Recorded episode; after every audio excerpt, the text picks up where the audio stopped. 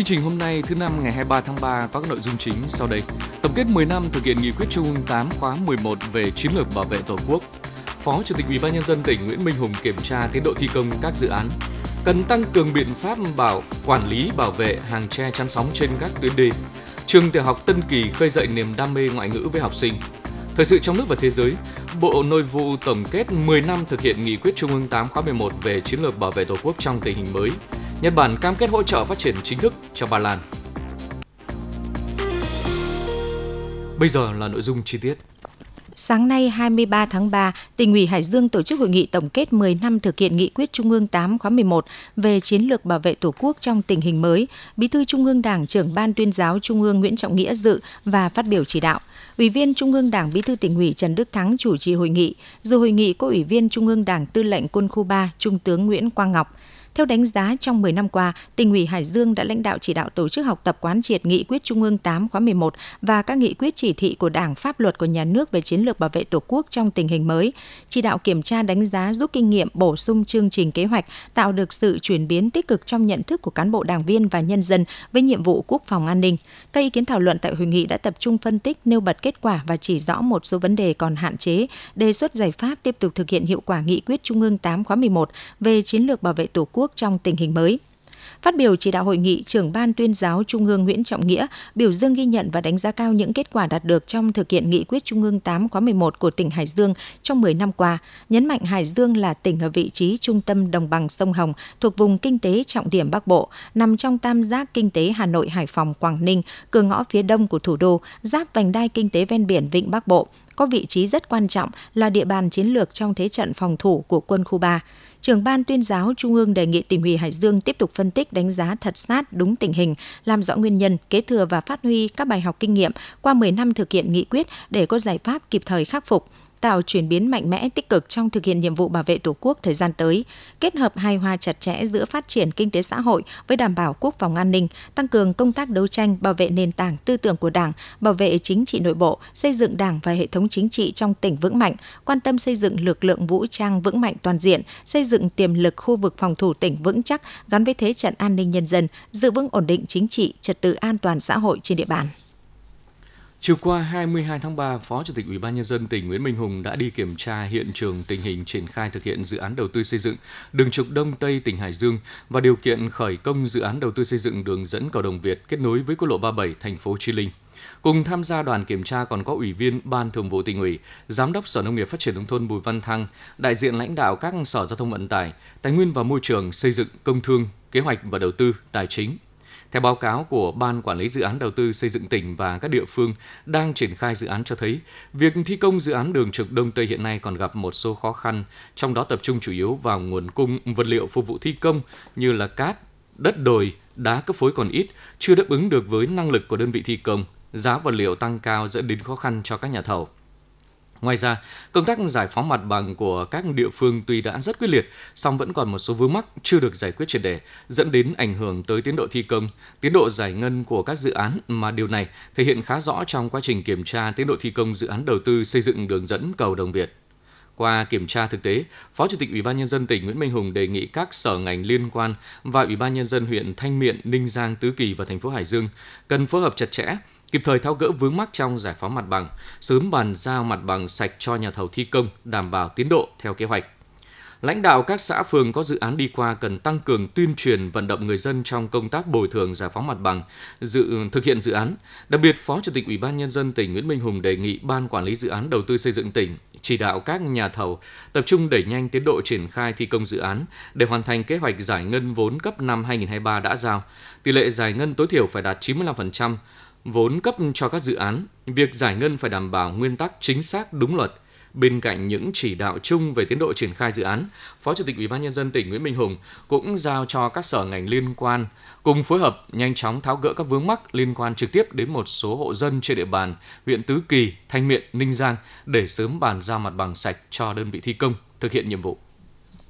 Chiều qua 22 tháng 3, đoàn công tác do Phó Chủ tịch Hội Người Cao Tuổi Việt Nam Trương Xuân Cử làm trưởng đoàn đã có buổi làm việc với Sở Lao động Thương binh và Xã hội tỉnh. Hội Người Cao Tuổi tỉnh nhằm đánh giá kết quả đã đạt được và những khó khăn tồn tại trong chăm sóc người cao tuổi trên địa bàn tỉnh. Trao đổi tại buổi làm việc, các đại biểu tập trung làm rõ những khó khăn, hạn chế, đề xuất giải pháp, cách làm, thúc đẩy các hoạt động bảo vệ, chăm sóc và phát huy vai trò người cao tuổi trên địa bàn tỉnh Hải Dương nói chung và tại Trung tâm Bảo trợ xã hội tỉnh nói riêng. Sau khi nghe các ý kiến, Phó Chủ tịch Hội Người cao tuổi Việt Nam Trương Xuân Cử đã ghi nhận những kết quả đạt được về công tác chăm sóc người cao tuổi trên địa bàn tỉnh, đồng thời đề nghị Trung tâm Bảo trợ xã hội tỉnh, Sở Lao động Thương binh và Xã hội tỉnh tham mưu với cấp ủy chính quyền xây dựng đề án tiếp nhận những người cao tuổi ngoài đối tượng đang được hưởng chế độ chính sách đến trung tâm để đáp ứng nhu cầu chăm sóc cho người cao tuổi trên địa bàn tỉnh để phù hợp với xu thế cũng như tốc độ già hóa dân số hiện nay phát triển và nâng cao chất lượng các loại hình câu lạc bộ người cao tuổi, đặc biệt là câu lạc bộ liên thế hệ, ban đại diện hội người cao tuổi các cấp phối hợp chặt chẽ với các ban ngành đoàn thể, tổ chức chính trị xã hội nhằm tháo gỡ những khó khăn trong công tác chăm sóc người cao tuổi. Dịp này, đoàn công tác của Hội Người Cao Tuổi Việt Nam đã trao tặng 10 triệu đồng cho người cao tuổi đang được nuôi dưỡng tại Trung tâm Bảo trợ xã hội tỉnh. Toàn tỉnh hiện có gần 300 km hàng tre chắn sóng. Nhiều năm qua, các hàng tre chắn sóng đã có phần quan trọng bảo vệ đê khi có lũ lụt và bảo vệ môi trường sinh thái. Tuy nhiên, việc quản lý chăm sóc hàng tre hiện còn nhiều bất cập dẫn đến nhiều vị trí tre chắn sóng không được tỉa gốc, chăm sóc và trồng rậm dẫn đến nhiều gốc tre chăm sóc bị già cỗi, thậm chí còn bị đốt chặt hạ do yếu tố cả chủ quan lẫn khách quan. Điều này ảnh hưởng không nhỏ đến sự an toàn của những tuyến đê khi mùa mưa bão đang đến. Tại khu vực có hàng tre chắn sóng với chiều dài hơn 3 km trên tuyến đê hữu sông Kinh Thầy, thuộc địa bàn xã An Bình, huyện Nam Sách. Cách đây không lâu, trên hàng tre này đã bị cháy rụi hoàn toàn nhiều khóm tre không thể phục hồi. Mặc dù khi phát hiện cháy, chính quyền địa phương và người dân gần đó đã huy động máy móc, nhân lực, triển khai dập tắt, nhưng do lực lượng mỏng, thiết bị hạn chế, phần thực bì dưới gốc tán tre dày không được thu gom thường xuyên nên lửa bốc nhanh. Việc khó khống chế ngọn lửa khó khăn đã khiến một số bụi tre bị thiêu rụi toàn bộ phần gốc. Ông Trương Phúc Thực, Phó Chủ tịch Ủy ban nhân dân xã An Bình, huyện Nam Sách cho biết. Khi phát hiện thì ờ, lực lượng ờ, giao cán bộ ờ, của trạm D An Bình thì cùng với phối hợp với chính quyền địa phương và cán bộ chuyên môn và người trông coi múc nước ở bờ sông lên để dập nhưng mà do cái lượng cháy lớn thế cho nên là cũng bị thiệt hại một số cái bụi tre Nguyên nhân ban đầu do cháy thì có thể người dân trên, qua, trong quá trình giao thông có thể có như hút thuốc hoặc cũng như là vứt tàn thuốc ờ, thì dẫn đến cái tình trạng coi như là gây nên cháy. Đây chỉ là một trong nhiều vụ cháy hàng tre chắn sóng đã xảy ra trên địa bàn trong thời gian vừa qua. Theo Chi cục thủy lợi của tỉnh, hiện các hàng tre chắn sóng ở các tuyến đê trên địa bàn tỉnh đều là hàng tre chắn sóng được trồng lâu năm và được trồng ở vị trí sung yếu, dễ xảy ra sự cố đê điều. Tuy nhiên, việc để xảy ra một số hàng tre chắn sóng bị cháy rụi dù khách quan hay chủ quan đều tiềm ẩn rất nhiều nguy cơ, ảnh hưởng không nhỏ đến sự an toàn của những tuyến đê, đặc biệt khi mùa mưa bão đang đến gần. Theo công văn số 826 của Ủy ban nhân dân tỉnh về quản lý bảo vệ hàng tre chắn sóng, trên địa bàn tỉnh đã yêu cầu Ủy ban nhân dân các xã phường thị trấn ven đê phối hợp với hạt quản lý đê trên địa bàn thực hiện quản lý bảo vệ theo quy định của luật đê điều. Đồng thời, thường xuyên kiểm tra, giám sát, đôn đốc việc thực hiện hợp đồng của các hộ giao nhận khoán theo đúng quy định, nếu không đảm bảo có giải pháp xử lý điều chỉnh kịp thời. Tuy nhiên, thời gian qua việc quản lý bảo vệ hàng tre chắn sóng chưa được tốt, việc giao quản lý chăm sóc hàng tre chắn sóng còn nhiều bất cập, đã đến nhiều hàng tre bị xuống cấp, bị cháy tại một số địa bàn. Ông Đỗ Tiến Bậc, Tri cục trưởng Tri cục Thủy lợi tỉnh Hải Dương cho biết. Để khắc phục tình trạng này thì ờ, đề nghị các ờ, cấp chính quyền địa phương tăng cường công tác ờ, quan tâm đến công tác chăm sóc bảo vệ hàng tre, trong đó có cái yêu cầu khoán với các hộ theo cái quyết định 3135 của ban tỉnh yêu cầu các hộ dân là phải thực hiện đúng theo hợp đồng với địa phương. Thế và một mặt nữa là cũng ờ, cần nhiều nguồn kinh phí để tu bổ, đắp nuống, trồng rậm để và có thể trồng mới, trồng lại một số đoạn che chắn sóng thì mới khôi phục được cái tình trạng này. Trồng và bảo vệ hàng che chắn sóng tuy không mang lại nhiều lợi ích về kinh tế cho người dân, nhưng lại có ý nghĩa lớn trong việc bảo vệ các tuyến đê phòng chống thiên tai, bão lũ. Vì vậy, chính quyền các cấp cần sớm có giải pháp đầu tư khuyến khích các hộ dân, doanh nghiệp trồng chăm sóc và bảo vệ hàng che chắn sóng theo quy định của luật đê điều để gần 300 km hàng che chắn sóng trên các tuyến đê trên địa bàn tỉnh luôn xanh tốt, phát huy vai trò bảo vệ đê khi có bão lũ và bảo vệ môi trường sinh thái thực hiện kế hoạch chỉnh trang đô thị chào mừng kỷ niệm 48 năm ngày giải phóng miền Nam thống nhất đất nước 30 tháng 4 1975, 30 tháng 4 2023, Ủy ban nhân dân thành phố Hải Dương đang triển khai thi công hạng mục thi công công trình cải tạo block về hè đường thống nhất, đường Lê Thanh Nghị nhằm tạo sự kết nối đồng bộ với đường Bạch Đằng và quảng trường thống nhất để chuẩn bị tổ chức thí điểm tuyến phố đi bộ chợ đêm. Sau đây là ghi nhận của phóng viên thời sự. Mặc dù là một trong những đường phố lớn ở trung tâm thành phố nhưng do đã nhiều năm chưa được cải tạo nâng cấp nên về hè đường thống nhất xuống cấp, hệ thống cây xanh thoát nước và đường dây điện cáp viễn thông thiếu đồng bộ. Để tạo cảnh quan đô thị xanh sạch đẹp, đồng thời kết nối đồng bộ với đường Bạch Đằng, nơi sẽ tổ chức thí điểm tuyến phố đi bộ chợ đêm, Ủy ban nhân dân thành phố Hải Dương đầu tư từ nguồn kiến thiết thị chính năm 2023 để thay thế toàn bộ block đan rãnh từ vật liệu bê tông mác thấp cũ đã đầu tư xây dựng từ lâu bằng vật liệu bê tông cường độ cao, lát gạch bê tông cường độ cao tại các vị trí vỉa hè công cộng, sửa chữa hố thu nước, cải tạo hệ thống cây xanh. Đối với khu vực vỉa hè trước cửa nhà dân và các cơ quan đơn vị, Thành ủy, Ủy ban nhân dân thành phố giao Đảng ủy, Ủy ban nhân dân phường Lê Thanh Nghị tổ chức vận động các hộ gia đình, cơ quan đơn vị đóng góp kinh phí lát vỉa hè theo mẫu thiết kế chung, đảm bảo yêu cầu kỹ thuật và mỹ quan đô thị. Ông Phạm Anh Đức, Chủ tịch Ủy ban nhân dân phường Lê Thanh Nghị, thành phố Hải Dương cho biết. Để được mà dân nhân dân ủng hộ cao đấy thì trước hết hết là đảng ủy phường, khi ờ, họp bàn đồng thuận rất là cao. Sau đó ra nghị quyết thực hiện vào chỉ đạo ủy ban nhân dân cũng như là các đoàn thể của phường, từ phường đến khu dân cư xuống thành lập một tổ tuyên truyền vận động nhân dân ờ, đến lát gạch sau đó là khu dân cư là sẽ lập một thành một tổ để là kết thiết để thực hiện cái vấn đề đó. Đấy. vận động từng hộ nhà, nhân dân. Sau đó là đo tính toán từng hộ là hết bao nhiêu tiền, sau đó là sẽ thu trực tiếp các hộ đó để thực hiện cái gần vấn đề lắp gạch tự chèn đó. Ngoài một số cơ quan đơn vị thì hai bên đường phố Thống Nhất hiện có 152 hộ gia đình sinh sống và kinh doanh buôn bán. Đây đều là các hộ gia đình thuộc khu dân cư số 5, phường Lê Thanh Nghị. Để thực hiện hiệu quả đợt cao điểm chỉnh trang đô thị, đảm bảo tiến độ hoàn thành cải tạo vỉa hè đường phố Thống Nhất, chi bộ ban công tác mặt trận khu dân cư đã xây dựng kế hoạch cụ thể tập trung tuyên truyền vận động nhân dân. Ông Bùi Văn Thắng, bí thư chi bộ trưởng khu dân cư số 5, phường Lê Thanh Nghị nói. Chi bộ thì cũng đã thống nhất ra đưa vào nghị quyết và có cái thống nhất của hội hội nhân chính. Để thứ nhất là thương mặt trước mắt là tuyên truyền động viên bà con biết cái chủ trương chung của thành phố như thế là ta làm cái bà lốc thấp và và chè chèn. Thì à, về góc độ khu cư cũng đã hội quân chính cũng đã uh, thống nhất họp và tuyên truyền vận động tất mọi người dân. Thì cái thống nhất sau này về giá cả về góc độ khu cư là sẽ không trực tiếp thu tiền mà cái này chỉ có trách nhiệm là đôn đốc và giám sát và động viên. Còn việc tiền nong sẽ còn cái ban quản lý khu cư riêng thì gồm có các thành viên do dân cử. Hiểu rõ mục đích ý nghĩa của việc chỉnh trang đô thị, xây dựng các tuyến phố văn minh hiện đại phù hợp với yêu cầu thực tế phát triển đô thị của thành phố Hải Dương, người dân khu dân cư số 5 phường Lê Thanh Nghị đồng thuận cao với chủ trương cải tạo chỉnh trang vỉa hè, đường phố thống nhất, góp phần tạo cảnh quan xanh sạch đẹp. Ông Nguyễn Đức Công ở số nhà 144 phố thống nhất phường Lê Thanh Nghị bày tỏ. Rất chi là ủng hộ. Trước hết là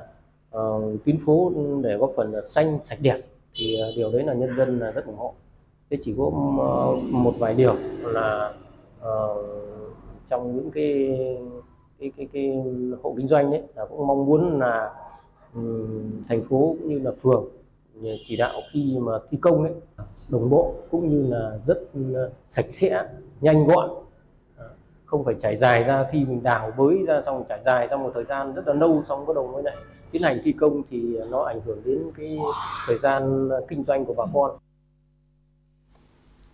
khẩn trương triển khai kế hoạch chỉnh trang đô thị, phường Lê Thanh Nghị phấn đấu trong tháng 3 này tất cả các hộ gia đình đơn vị có nhà ở, cơ sở kinh doanh dọc hai bên đường thống nhất đồng thuận tham gia đóng góp kinh phí chung tay chỉnh trang đô thị, cơ bản hoàn thành công trình và nghiệm thu đưa vào sử dụng trong tháng 4 năm 2023, đảm bảo tiến độ theo kế hoạch của Ủy ban nhân dân thành phố, góp phần tạo diện mạo mới khang trang cho đường thống nhất, kết nối với tuyến phố đi bộ chợ đêm Bạch Đằng, dự kiến khai trương thí điểm vào ngày 28 tháng 4 nhân dịp chào mừng kỷ niệm 48 năm ngày giải phóng miền Nam thống nhất đất nước 30 tháng 4 1975, 30 tháng 4 2023.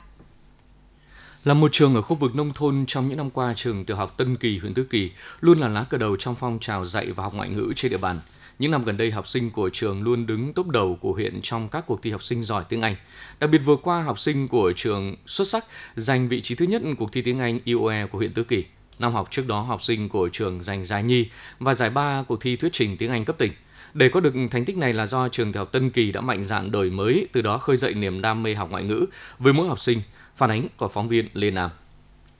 Lãnh đạo trường tiểu học Tân Kỳ xác định muốn nâng cao chất lượng học ngoại ngữ cho học sinh cần phải khơi dậy niềm đam mê của mỗi học sinh với môn học này. Để thực hiện được điều này, lãnh đạo trường yêu cầu giáo viên từ bỏ lối dạy truyền thống, thay vào đó là mạnh dạn tìm tòi đổi mới phương pháp dạy học để tạo hứng thú cho học sinh. Bên cạnh đó, 3 năm trở lại đây, trường tiểu học Tân Kỳ đã trao đổi với cha mẹ học sinh mạnh dạn đưa nội dung tiếng Anh với người nước ngoài vào giảng dạy. Phương pháp dạy học mới đã thực sự khơi dậy niềm đam mê môn tiếng Anh trong mỗi học sinh. Các bạn rất hào hứng tham gia tiết học, từ đó nắm kiến thức tốt hơn. Qua từng năm, số học sinh đăng ký học tiếng Anh với giáo viên nước ngoài lại tăng lên. Học sinh Nguyễn Mai Trang lớp 5G, trường tiểu học Tân Kỳ, huyện Tứ Kỳ nói. Khi ở trường thì con được học tiếng Anh với người nước ngoài một tuần một buổi và khi đó là cơ hội mà con có thể giao tiếp với lại người nước ngoài ạ. Và khi mà con con gì mà không hiểu thì con sẽ hỏi lại thầy cô. Còn khi ở nhà thì lúc còn nhỏ mẹ con đã mua cho con một cái đài và lúc nào con cũng nghe đài bật nhạc lên, nói hết bằng tiếng Anh và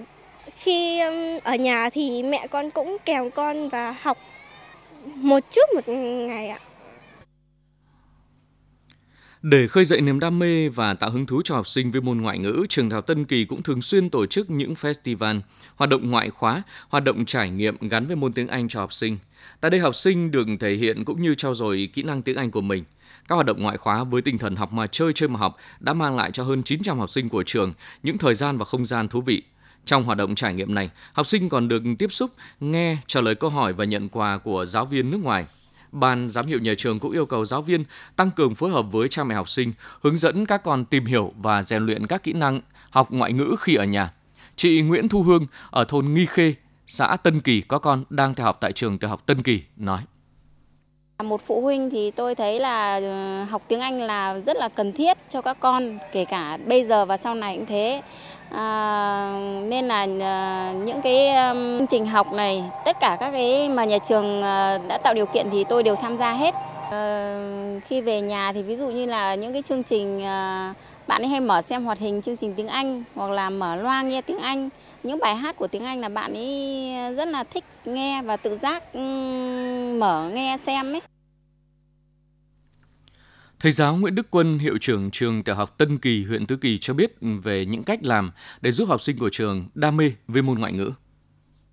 Để là tiếp tục nâng cao chất lượng thì điều thứ nhất là nhà trường phải có một cái chiến lược cũng như có kế hoạch để làm sao từng bước đưa cái, cái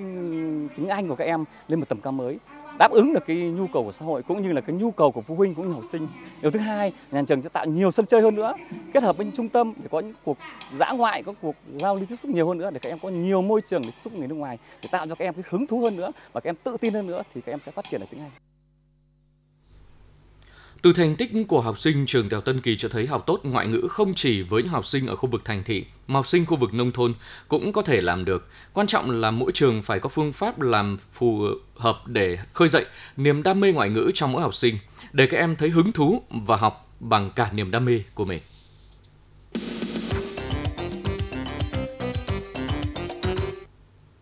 Tin trong nước, chiều 22 tháng 3 làm việc với Bộ Nội vụ về tổng kết 10 năm thực hiện nghị quyết Trung ương 8 khóa 11 về chiến lược bảo vệ Tổ quốc trong tình hình mới, nghị quyết 28 NQTU, Ủy viên Bộ Chính trị, Thường trực Ban Bí thư, trưởng Ban Tổ chức Trung ương Trương Thị Mai nhấn mạnh phải xây dựng tổ chức Đảng trong sạch vững mạnh. Đây cũng là cái gốc để cán bộ công chức viên chức nâng cao nhận thức trách nhiệm đối với Đảng với Tổ quốc. Nhưng vấn đề này không mới nhưng không được mơ hồ, không để mất cảnh giác nhắc lại một số nội dung chủ yếu của nghị quyết đã thể hiện được đường lối tư duy chiến lược của Đảng đối với nhiệm vụ bảo vệ Tổ quốc. Thường trực Ban Bí thư cho rằng, nhìn lại chiến lược có thể thấy bao hàm toàn bộ các yếu tố mang tính chất tổng hợp và thực hiện tốt tất cả những yếu tố đó, chúng ta mới thực hiện được chiến lược bảo vệ Tổ quốc trong tình hình mới.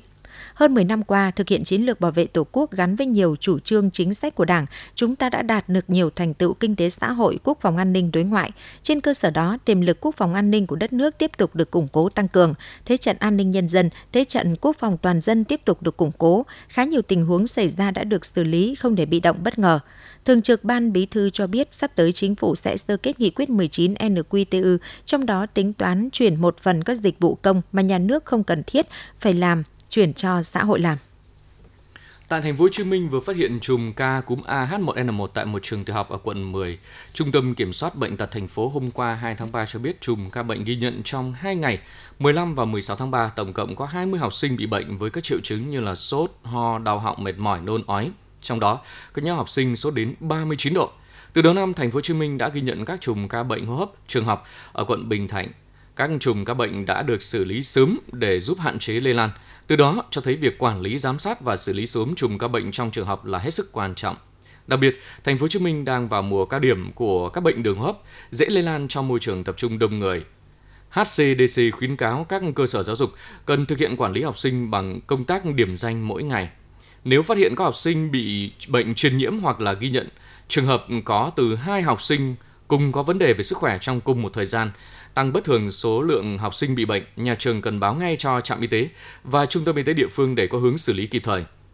Ngoài ra, phụ huynh cần chủ động cho con đi tiêm ngừa các bệnh đã có vaccine như cúm, thủy đậu quai bị. Theo CDC Thành phố Hồ Chí Minh, tiêm vaccine là biện pháp phòng ngừa hiệu quả nhất để làm giảm tỷ lệ mắc và tỷ lệ bệnh nặng do bệnh truyền nhiễm.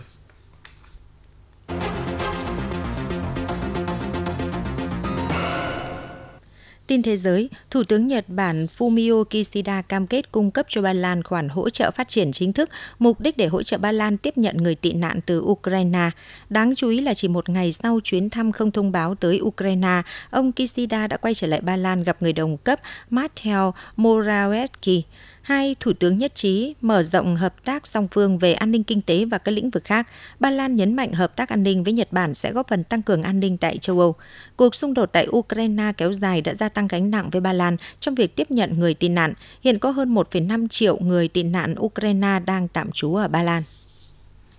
Ngày càng nhiều người Đức lo sợ chiến tranh và ít người tin tưởng vào lực lượng vũ trang của họ. Theo kết quả của khảo sát của công ty bảo hiểm RNV của Đức, công bố ngày 2 tháng 3 cho biết một năm sau khi Nga tiến hành chiến dịch quân sự đặc biệt tại Ukraine, nỗi lo sợ chiến tranh của người Đức đang gia tăng đáng kể. Đa số người được hỏi đều cho rằng Đức không có khả năng tự vệ và sẽ trở thành một bên tham chiến.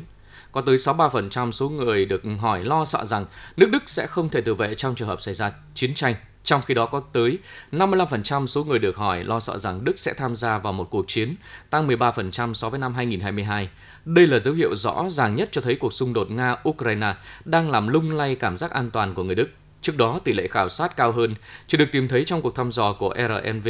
vào năm 1999 thời điểm nổ ra cuộc chiến tại Kosovo, khi đó thì 60% số người được hỏi cho biết họ sợ chiến tranh. Sự khác biệt giữa Tây và Đông Đức liên quan đến nỗi lo sợ chiến tranh cũng khác nhau. Trong khi 66% người Đông Đức được hỏi lo sợ một cuộc chiến có sự tham gia của Đức, thì con số này tới Đức là 53%. Sự chênh lệch giữa nam và nữ cũng khác nhau, 63% phụ nữ được hỏi lo ngại Đức sẽ tham chiến, trong khi chỉ có 48% nam giới lo sợ điều này. 20 đối tượng gồm 5 người quốc tịch Ấn Độ và 15 người Thái Lan đã bị bắt với cáo buộc liên quan đến mạng lưới lừa đảo qua điện thoại nhằm vào người trung niên ở Mỹ. Cảnh sát nước này cho biết các vụ bắt giữ được thực hiện tại 4 tỉnh Chonburi, Rayong, Rodet và Surat Thani ngày 21 tháng 3. Cả 5 đối tượng người Ấn Độ là nam giới trong khi 11 trong số 15 người Thái Lan bị bắt là phụ nữ. Cảnh sát Thái Lan cũng thu giữ của các đối tượng trên 162 tài khoản ngân hàng, 61 điện thoại, 2 ô tô, một súng lục, giấy chứng nhận quyền sử dụng đất và các tài sản khác. Cuộc điều tra bắt đầu từ năm ngoái khi Cục Điều tra Liên bang FBI và các nhân viên mật vụ Mỹ thông báo với cảnh sát Thái Lan rằng các đối tượng tội phạm mạng Ấn Độ và công dân Thái Lan đã thiết lập một mạng lưới lừa đảo qua điện thoại để lừa đảo người cao tuổi ở Mỹ chuyển tiền cho chúng. Những kẻ lừa đảo giả làm quan chức thực thi pháp luật Mỹ và đánh vào nỗi sợ hãi của nạn nhân bằng cách nói với họ rằng họ đang bị điều tra vì cáo buộc rửa tiền. Sau đó, những kẻ này gọi điện yêu cầu nạn nhân chuyển tiền vào tài khoản của chúng nếu họ muốn vụ việc được giải quyết mà không cần kiện tụng. Trong một số trường hợp, nạn nhân đã được gửi các liên kết có chứa virus, từ đó những kẻ lừa đảo kiểm soát thiết bị của họ.